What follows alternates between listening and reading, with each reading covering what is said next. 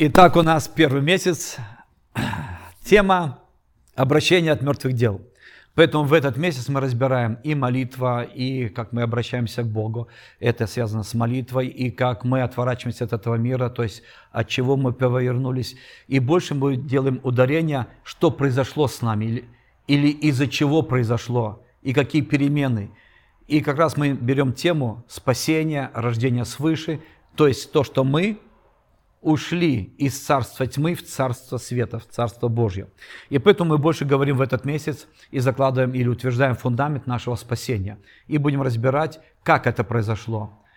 Я еще раз хочу прочитать то, что было на уроках прочитано. И я прочитаю разговор Иисуса с Никодимом. И мы пойдем уже в эту тему. Евангелие от Иоанна, 3 глава. Иисус, значит, сказал Никодиму, человеку, который знал Писание, человек, который был учителем Библии, и он сам был раввином и учителем, поэтому для него было что-то новенькое, что он слышал от Иисуса. Третий стих. Иисус сказал Никодиму в ответ, «Истина, истина». Кстати, чтобы вы понимали, где слово «истина», это не просто «правда-правда», это «аминь, аминь». То есть по-еврейски звучит «эмен», ну, то есть по, ну, по-нашему аминь, аминь, а у них как бы утверждение. Истина так, истина так, то, что Иисус говорит. Да будет так, это есть аминь, аминь. Говорю тебе, если кто не родится свыше, не может увидеть Царство Божие. Никодим говорит ему, как может человек родиться, будучи стар?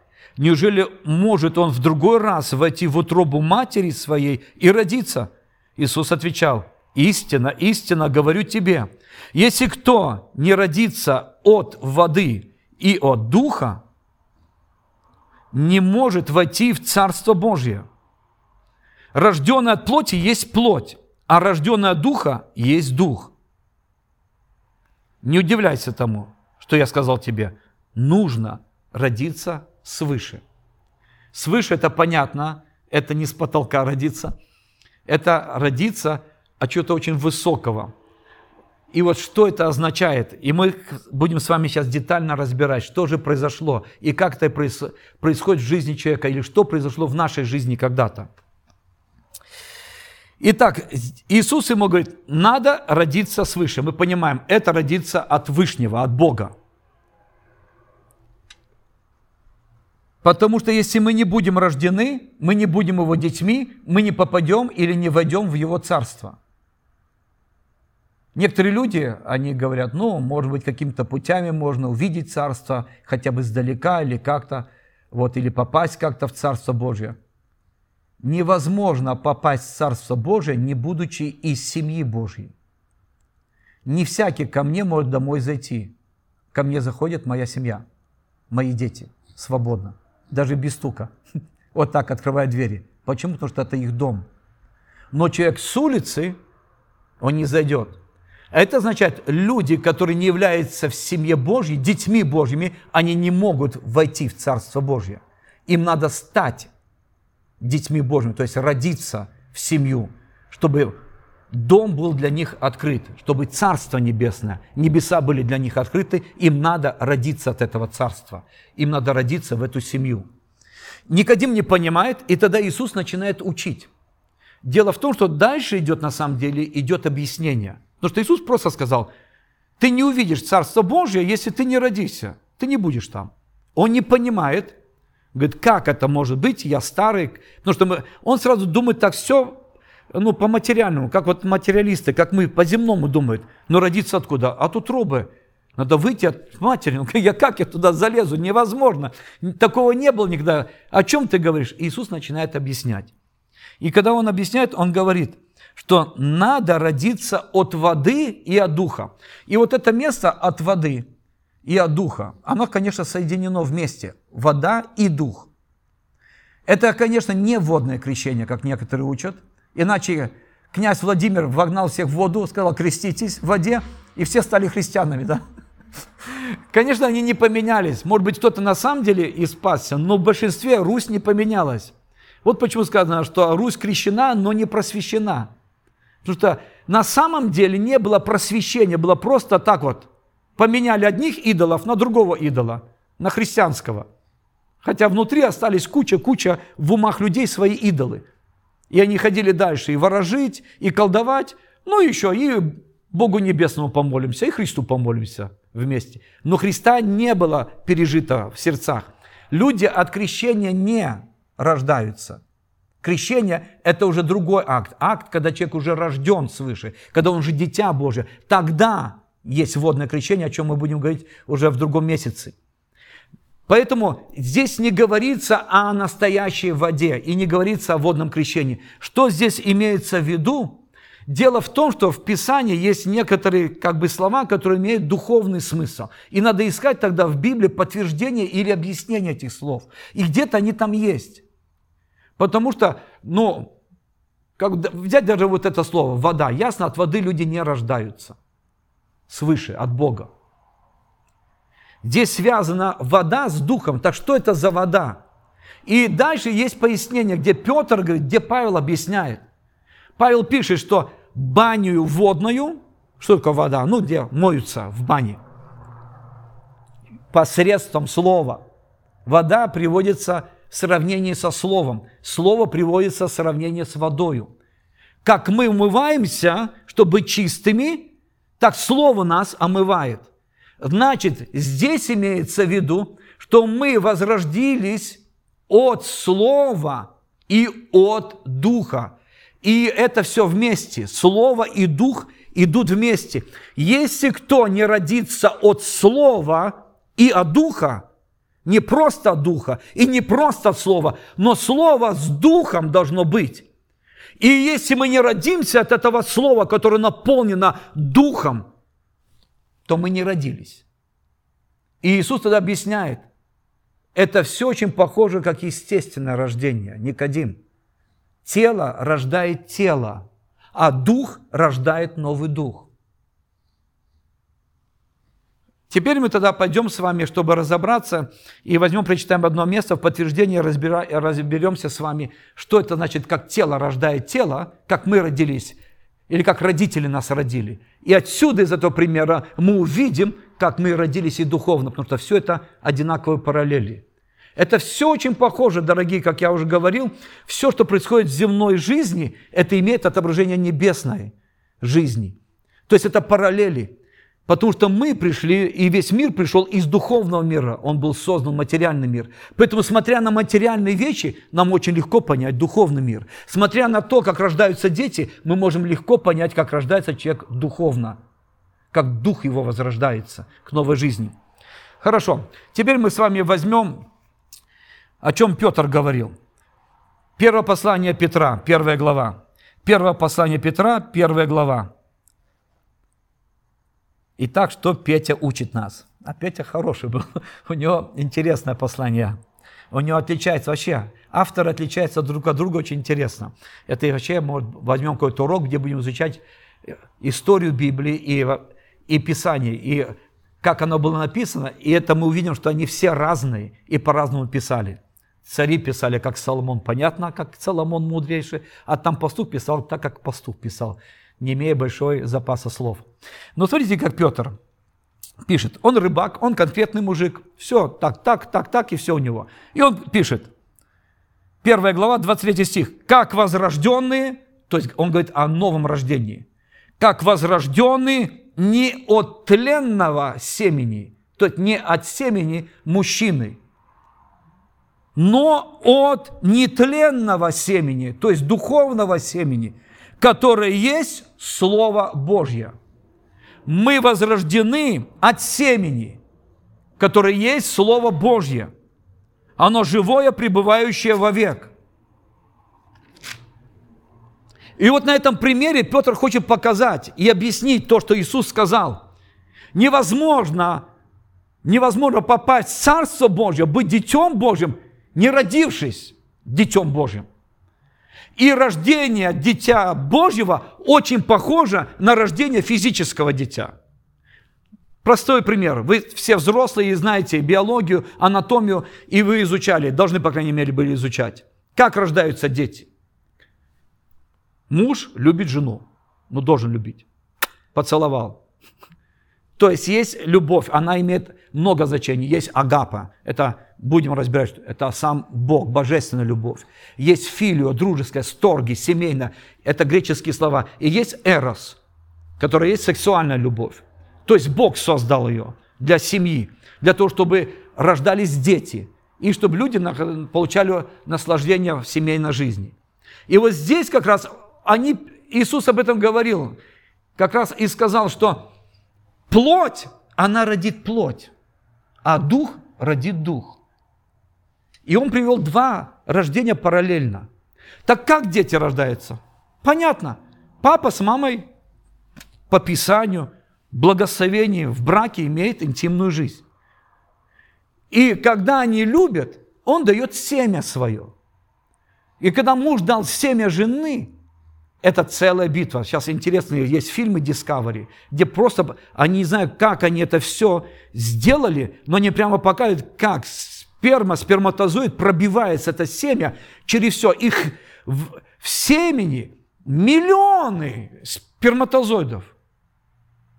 Но только один достигает семени женщины, яйцеклетки.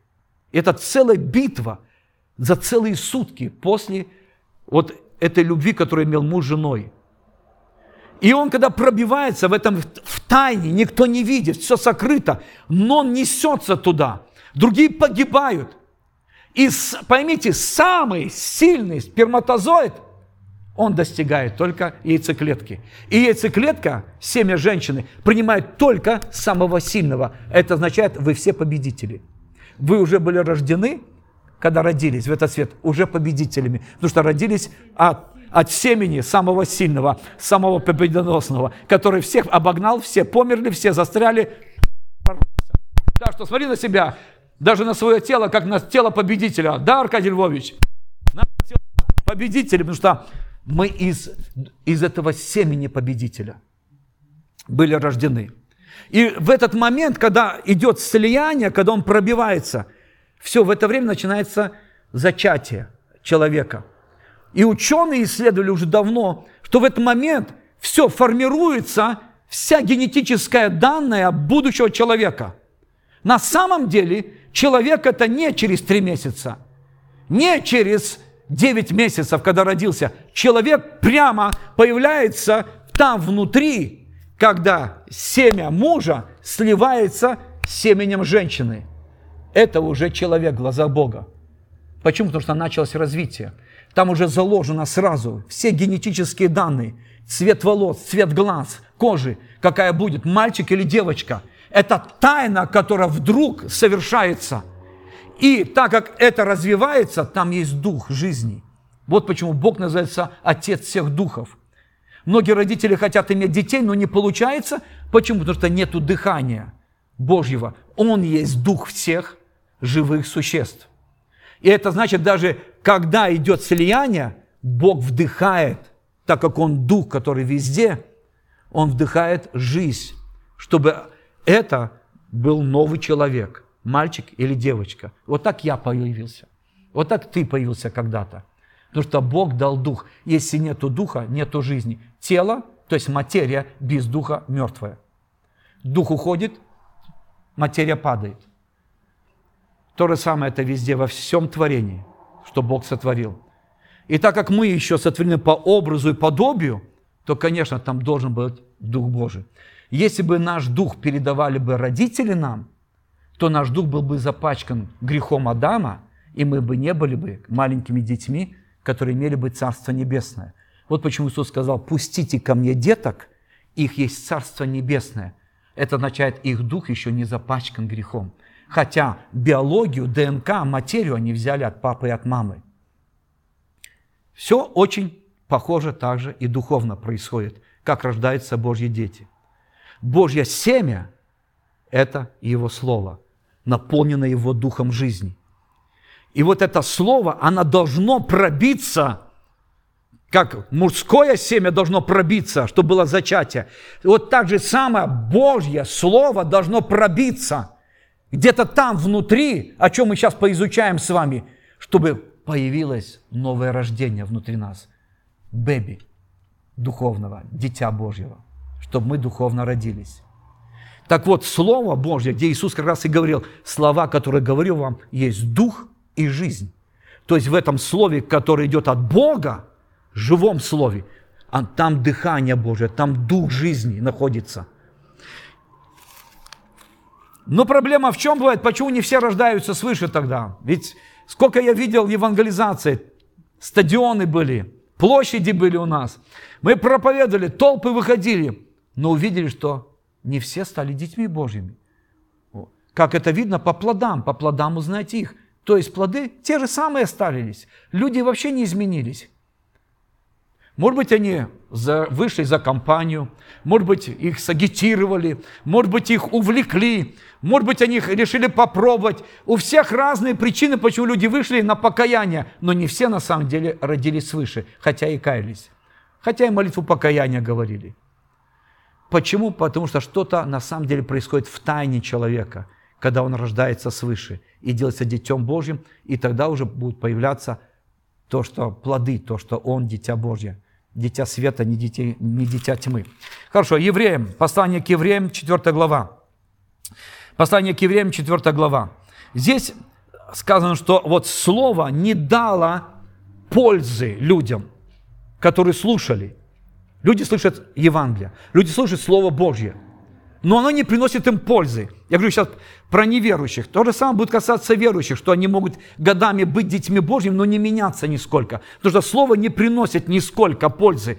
Почему? Потому что оно должно где-то раствориться, с чем-то соединиться, чтобы что-то появилось новое. Так вот здесь, когда они не растворили, то есть они не приняли, они, ну, можно предохраняться предохранялись, как в интимной жизни муж с женой бывает предохраняется, когда планирует свою семью, сколько иметь детей, по своему здоровью, по так далее. Бог дал разум, потому что некоторые считают, что вот сколько будет деток, столько и будет. Тогда каждый год будет, и жена на десятом помрет. И у тебя будет 10, и без хлеба, без денег, и ты не знаешь, как вы будешь 10 детей кормить. Ну, может быть, Бог, конечно, поможет, если ты с Господом. Но Бог дал разум, и Бог не занимается сексом, вы должны понимать. Он создал секс для мужа и жены. Это, это наша способность размножаться, Богом данная. Бог не ложится в постель, мы ложимся в постель женой. Муж женой ложится в постель. И отсюда, конечно, Бог дает ответственность. Раз ты лег, то ты отвечаешь за это. Сколько у тебя будет детей, и что ты хочешь делать, и как ты будешь их воспитывать, и сколько у тебя сил, здоровья и средств и так далее. Бог дал разум. Мне нравится такое выражение, когда Бог дает веру, мозги не отнимает. То есть разум должен остаться у нас здравый, который может все свешивать, а не то, что жена может рожает 10 и умирает вся больная, потому что каждый год надо рожать. Потому что в некоторых церквях так было. Люди приходили и смотрели, почему в этом году не родили. Почему в следующем году не родили? Что-то у вас не так. Конечно, это никто не имеет права сувать свой нос в интимную жизнь мужа и жены. Но ясно, что интимная жизнь должна быть чистой, святой, и она должна быть в здравом разуме, и, конечно, должна быть в любви. Итак, понятно. Хорошо, немного отклонились, но теперь понятно. Люди могут предохраняться, чтобы не иметь детей, и они это делают. То же самое духовно. Люди, когда слушают Слово Божье, которое является живым семенем от Бога, который может принести что-то новое или родить их заново, если они грешники, они одевают на мозги свой колпак. И они не хотят это принять семя. Почему? Потому что всякие страхи, религиозные предрассудки, мирские, бесовские, все это поселено где? В душе, в умах людей. Что же делает слово, если человек не предохраняется? Как она пробивается, как это семя, как у мужчины пробивается э, яйцеклетки? То же самое, Божье Слово, оно пробивается очень похоже к нашему духу, чтобы соединиться и родить наш дух заново, возродить его к новой жизни. Богу нужно было что-то все-таки взять от человека, чтобы было что-то человеческое, чтобы его исправить, но новое что-то сделать. Не просто привести что-то ясное, если более правильно сказать, привести к смерти, но дать новую жизнь. Где в основном сатана и бесы поселились у людей? В мозгах. В душе. Это называется душа. Мышление, эмоции, желание. Что же такое дух человека, который Бог дал? Он стал запачкан грехом. Он стал где-то сожженным, но все равно у человека есть дух. Он без Бога сейчас, потому что человек стал делать грех. Бог не может соединиться с грехом. Поэтому Бог его покинул где-то когда-то в раннем возрасте, когда человек сделал свои осознанные грехи. Пока человек не знал греха, он был невиновен. И называлось так, дети наследуют Царство Божьего. Вот почему Иисус сказал, они еще не знают ни право, ни лево. Если даже глупости делают по своей плотской натуре, это не засчитывается, потому что у них нет осознания добра и зла. Но когда пришло осознание к ребенку, смотря в каком возрасте, в пятилетнем или в десятилетнем, но когда к нему приходит осознание, что он не должен это делать, а он делает специально, потому что кто-то изнутри его подталкивает, давай сделай, или кто-то его искушает, сделай какой-то грех. Пусть даже маленький, неправду скажи родителям, или что-то еще там. И когда человек делает, то тогда он умирает духовно. Умереть духовно не значит, что дух его умер. Это означает, Бог его покинул, который был в его духе. Потому что Бог есть дух. Он дал ему дух жизни при зачатии. Он был с ним при рождении Бог. Он был в младенчестве.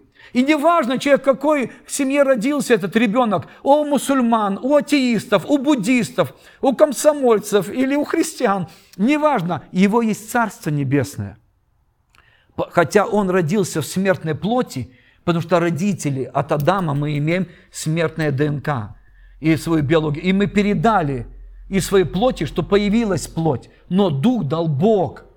И поэтому дух его был чист, а плоть уже была смертная, хотя только развивалась. Под законом находилась греха и смерти. И вот в этот момент называется что? Духовная смерть это не означает, что дух умер, иначе бы тело бы умерло. Тело не может жить без духа. Дух есть, но без Бога. Это называется духовная смерть. Как пророк сказал, ваши грехи произвели разделение между мной и вами. И вот это разделение и есть духовная смерть. Это то, что произошло там, в Едемском саду, когда Адам это пережил. Они почувствовали, они стали знать, что делали плохо, и сделали осознанно. И тогда Бог говорит, все, они не могут быть. Бог не может слиться с грехом. Бог не может жить со тьмою. Так вот, что же происходит при рождении свыше?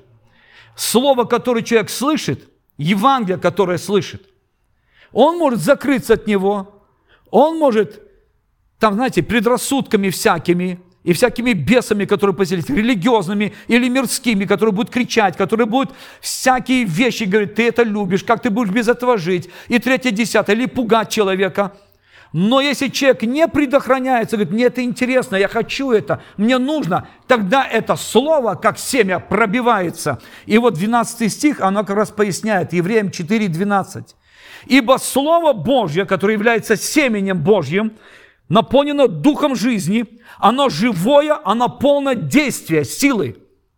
Она острее всякого обоюдоострого меча. Римляне носили обоюдоострый меч. То есть, неважно, какой стороной ударишь, везде лезвие. И вот это слово, оно как этот римский меч. Она просто режет, она вонзается. Она проникает до разделения души и духа. Она разделяет дух и душу человека. Она дальше идет, проходит. Она разделяет составы, мозги, судит помышления и намерения, желания человека. То есть Слово Божье на примере меча, она на самом деле имеет такую силу пробиться через все эти предрассудки, через все грехи, которые человек делал, через все его желания, мечты мирские, и проникнуть прямо в дух человека – и она касается духа человека, его Божье Слово. Потому что дух должен слиться с духом, чтобы возродить новый дух. Как семя мужа сливается с семенем жены, чтобы возродился новый ребенок, появился. То же самое и духовно происходит. Плоть рождает плоть, дух рождает дух. И когда Божий дух касается нашего духа, да, он запачкан грехом, потому что мы делали грех. Вот, может быть, в следующий раз мы будем говорить, как Бог обрезает дух, и как Он делает печать в духе, и как Он соединяется с нашим духом. Это очень интересно, что духовный мир видит, кто есть мы на самом деле, потому что духовный мир проникает в материю и видит наш дух. Мне тяжело, может быть, видеть дух э, Ромы, но Бог видит его дух, бесы видят его дух. Духовный мир видит не только материю, он видит также духи, которые находятся в материи. Так вот, Божье Слово, полное силы, полное Божьего Духа, она касается нашего Духа. Если мы позволяем, не предохраняемся, а соглашаемся, конечно, это будет битва – Потому что слово будет проникать, мозги будут кипеть. И будут говорить, а как я буду жить? А вот все это ерунда. А вот все это сказки. А вот мне то нельзя, а это нельзя. И так далее. Ну ладно. И вдруг приходит где-то внутри осознание, мне надо покаяться. Хотя раньше я вообще не думал о покаянии. Я считал, что все нормально, я живу как все. Я не наркоман, я не убийца, я не сижу в тюрьме, я не вор. Ну, немного приворовываю, как и все в Советском Союзе.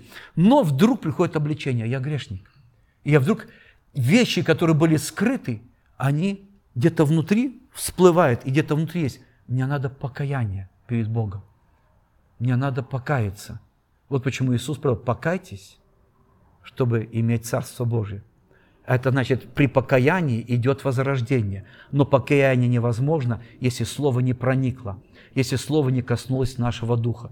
И если наша душа не согласится, которая имеет что? Волю, Воля, она в душе.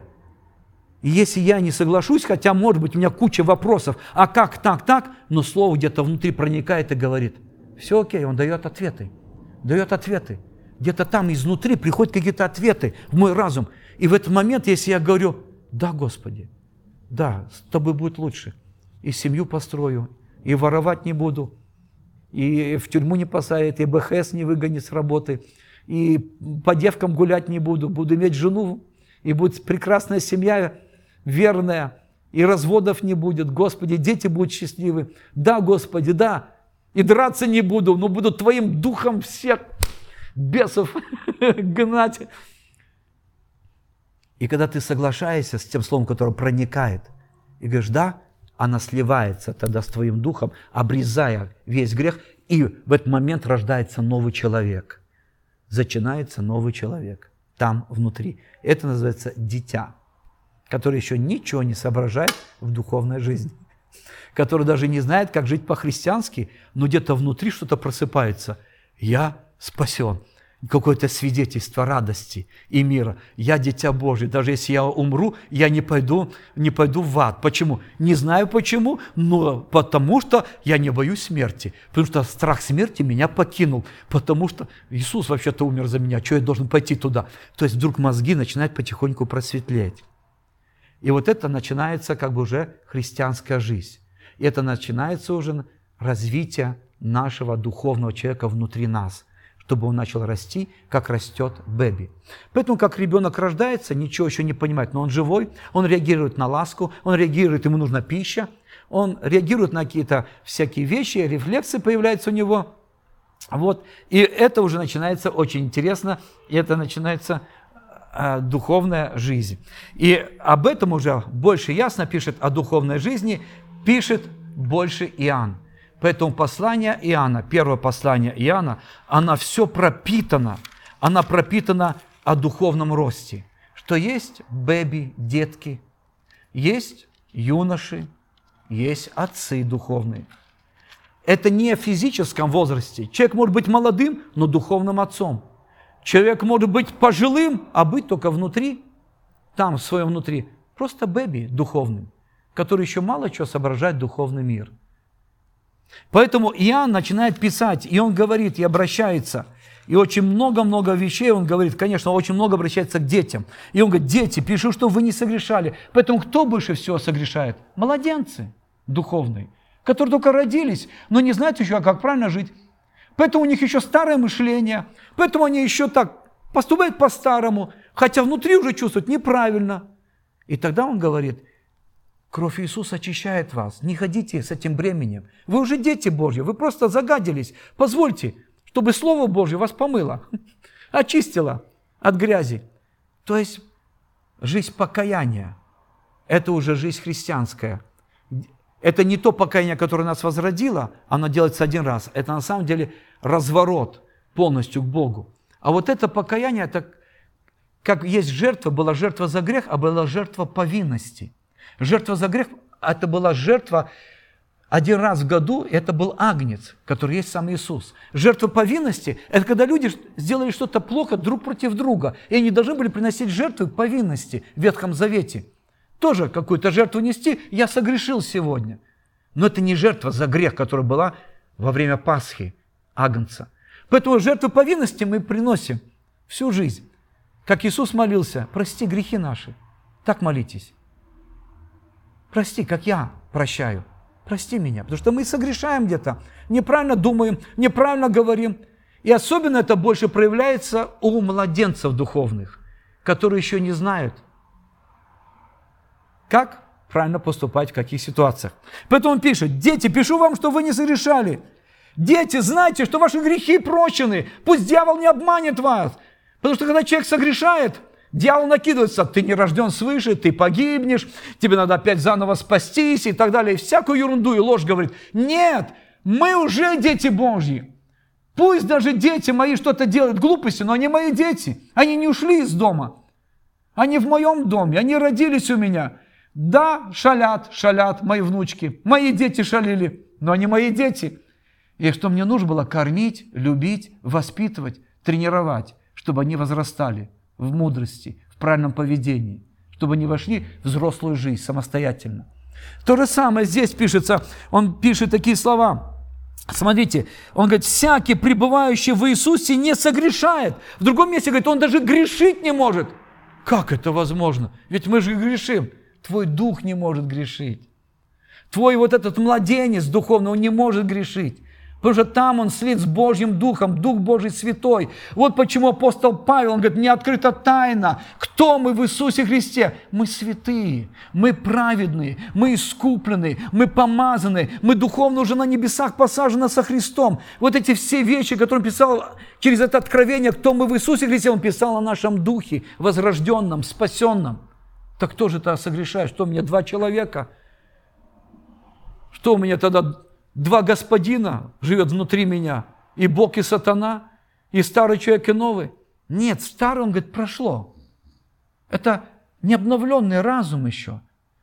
Хотя твой дух спасен, но что нужно? Нужно, чтобы разум обновлялся. Как? Так же, посредством слова. Вот о чем писал уже Петр и Яков писал. И Яков ясно поясняет и говорит, принимайте слово для спасения вашей души. Это означает, мой дух спасен, но душа должна еще спасаться. То есть мои мысли должны спасаться, мои эмоции должны обновляться, моя воля должна быть согласно с волей Божьей, а не своей воле толкать. И это есть спасение души через что? Также через живое Слово Божье, которое входит и меняет наше мышление, меняет нашу душу. Ну а тело наше, которое мы приняли от родителей, оно еще будет спасено – Потому что мы взяли ДНК родителей смерти, который пришел грех, закон греха и смерти к Адаму. И отсюда пришла смерть и стала царствовать над материей. Но у нас будет воскресшее тело. Почему? И это поговорим с вами на втором уроке, где мы увидим, как Иисус все сделал и зачем Он пришел, чтобы дать нам спасение полное нашего духа, души и тела. Но сейчас мы уже дети Божьи. И что нам нужно? Питаться, расти и пусть дьявол вас не обманывает, когда вы делаете какие-то ошибки. Вы дети Божьи, ваш дух не может грешить, потому что там пребывает Святой Дух. Он соединен вместе с вашим духом. Что согрешает? Наш разум, наши тела где-то, когда мы слушаем глупые мысли или искушения. Но дух возрожденный, он не грешит и грешить не может, потому что Святой пребывает в нем, и он находится во Христе. Поэтому написано, что мы уже святы, мы уже праведны. И об этом поговорим на втором уроке. Аминь.